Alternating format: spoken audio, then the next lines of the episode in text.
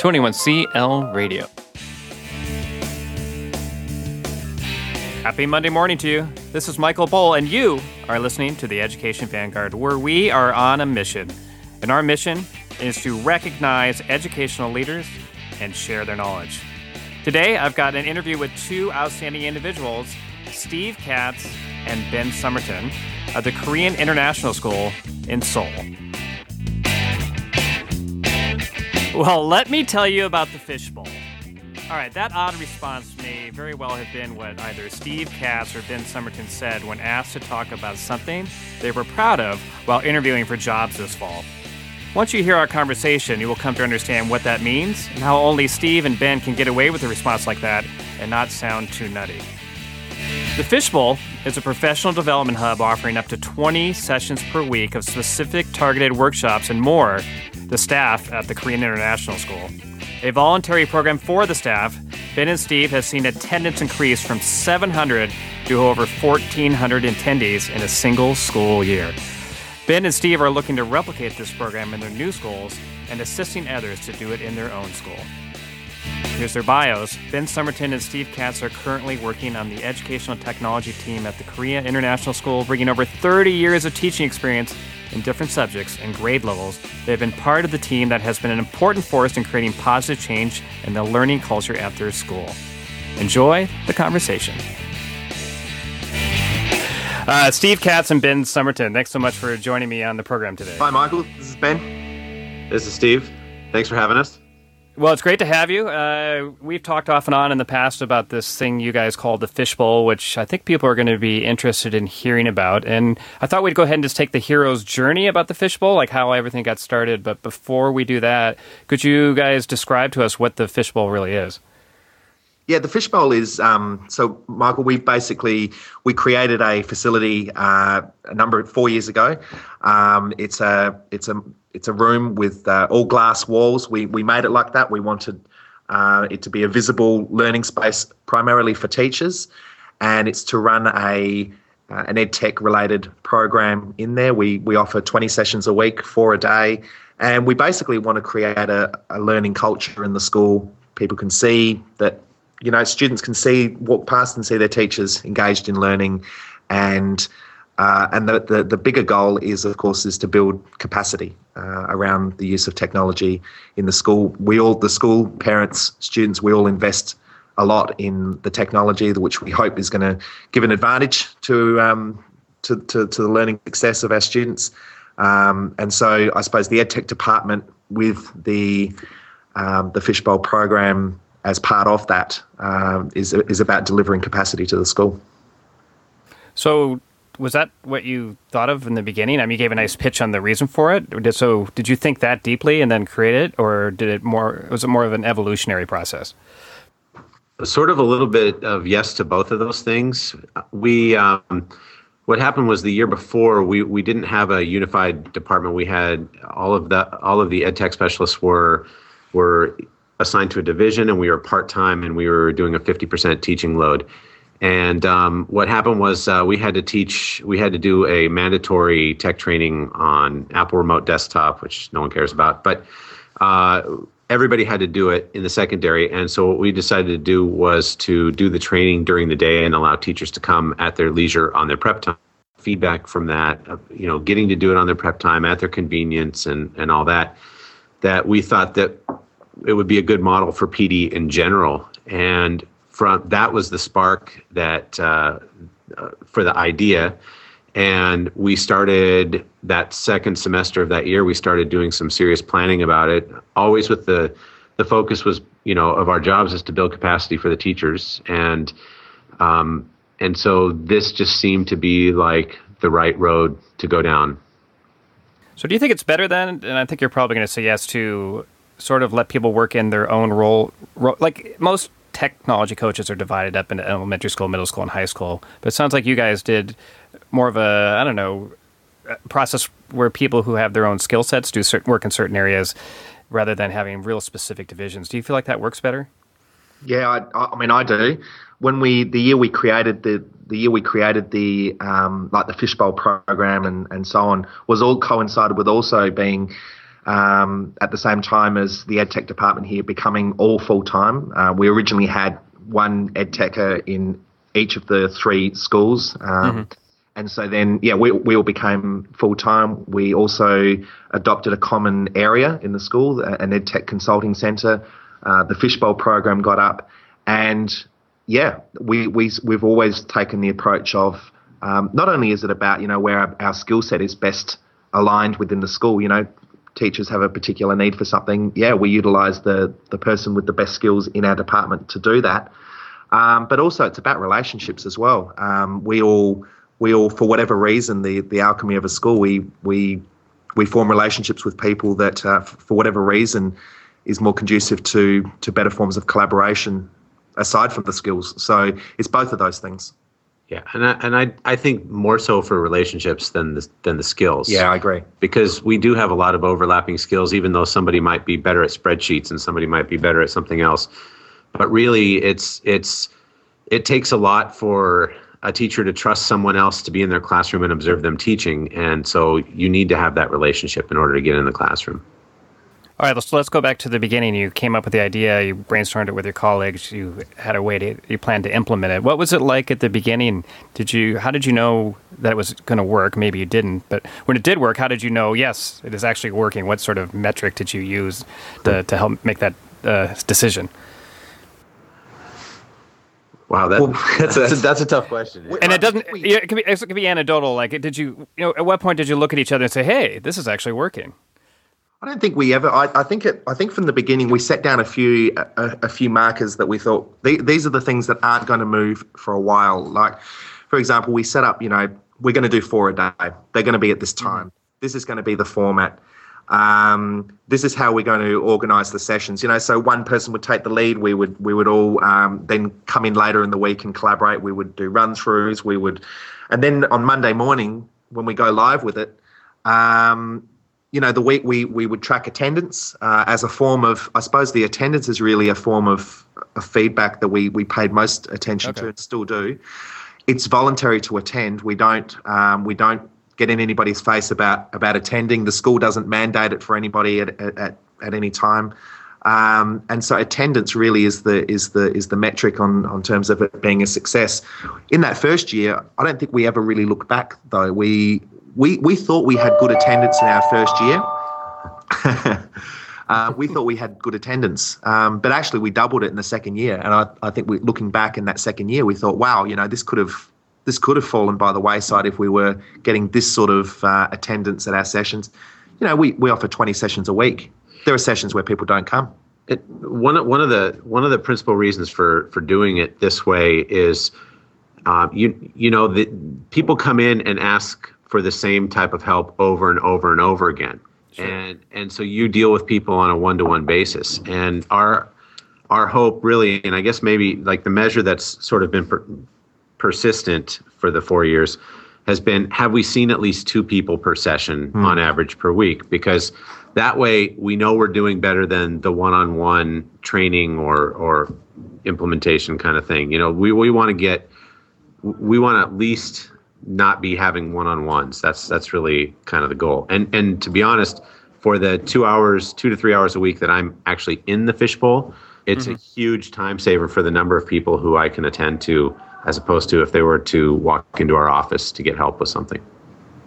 So, let's say I mean, you guys are moving on to other schools, and you could probably in two pages write up the process for making the fishbowl happen. But what I'm curious about is how much of it is actually personality driven? How much of it is the process, the way you put it together, and how much of it is the people like you two that are involved in it that can make it happen and make it something people actually want to show up for?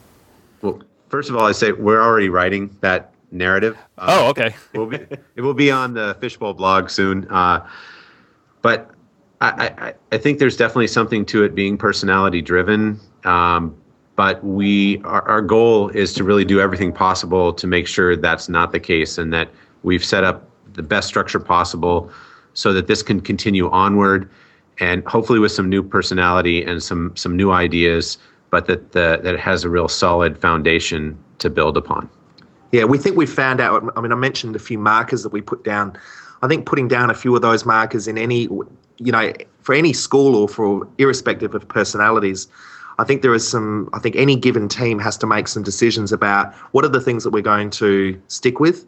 Uh, what do we think? What do we think are, are, going to work? But we need to kind of persevere and give that time to mature because it, it, it takes time to embed a new program within the fabric of a school and for it to take hold and, and become successful. So I think uh, patience is a really is a really key uh, element to it as well as personality.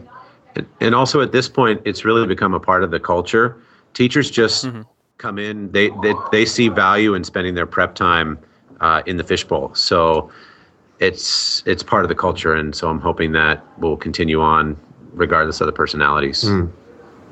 So maybe you could uh, think of a story here for a moment about each of you, some a success story with maybe a way that you've changed something or even change specifically the culture, which you've talked about already a bit.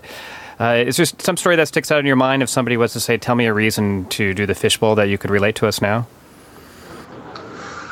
I think this week we we I mean a good example is I mean it's very fresh because we we just finished it about 15 minutes ago, but um, this week, for example, we've had a uh, we launched a one-to-one iPad program called One to World two years ago, okay. and next year the first group of our One to World students move into the middle school. So this this week has been uh, we've actually created a program called One to World Revolution because what we think is we've seen you know we've seen a real change in the in the the way that technology is used in the elementary school since we introduced one to one iPads. And so we've had six over four days. We've had 16 different sessions on, uh, which breaks from the norm. Normally we offer one session across the week. This week we've had 16. We just had a grade three class presenting in the fishbowl. We had we had the whole oh. class in there with teachers uh, sharing, and uh, the, the students were presenting their non-fiction writing using iBooks. Um, and so I think when you can get to the level of where where where teachers are coming and and and students are also starting to uh, students are also participating as they just did. Um, and it's well supported and and there's enthusi- enthusiasm behind it. Uh, to me that speaks fairly fairly well for for that change in culture. That that that to me is a success where we don't have the ed tech team doesn't have to be central to the activity. In this case it was grade threes. Okay thanks ben. What about you steve? Is there any story that stands out in your head well, I, you know, this week's this week is actually pretty fresh, um, like Ben said. But the but the thing that I'm thinking of more is, it, uh, it, I mean, the ultimate is having the students in here. But what we've seen when we've done special weeks like this is some of our teacher leaders emerge. So we have a couple of teachers in in each of the divisions who have really distinguished themselves as innovators and they're helping other people they're leading the way and they're starting to present in the fishbowl during these special weeks that we'll have. Uh, and uh, so i think that's that's really a nice um, a, a, nice change. And we're seeing those people feeling like they're ready to move into maybe even an ed tech role to really have a, a larger impact on the school. Hey that's nice. So that's a success story i mean for the yeah. future right there. Mm. yeah. Yeah so anything surprise you guys? Like, so you've been doing it, what, is it three years now, four years now? Four. Four years now. So anything surprise you about the way it turned or something that you learned or something that happened that you didn't expect when you first started putting it together?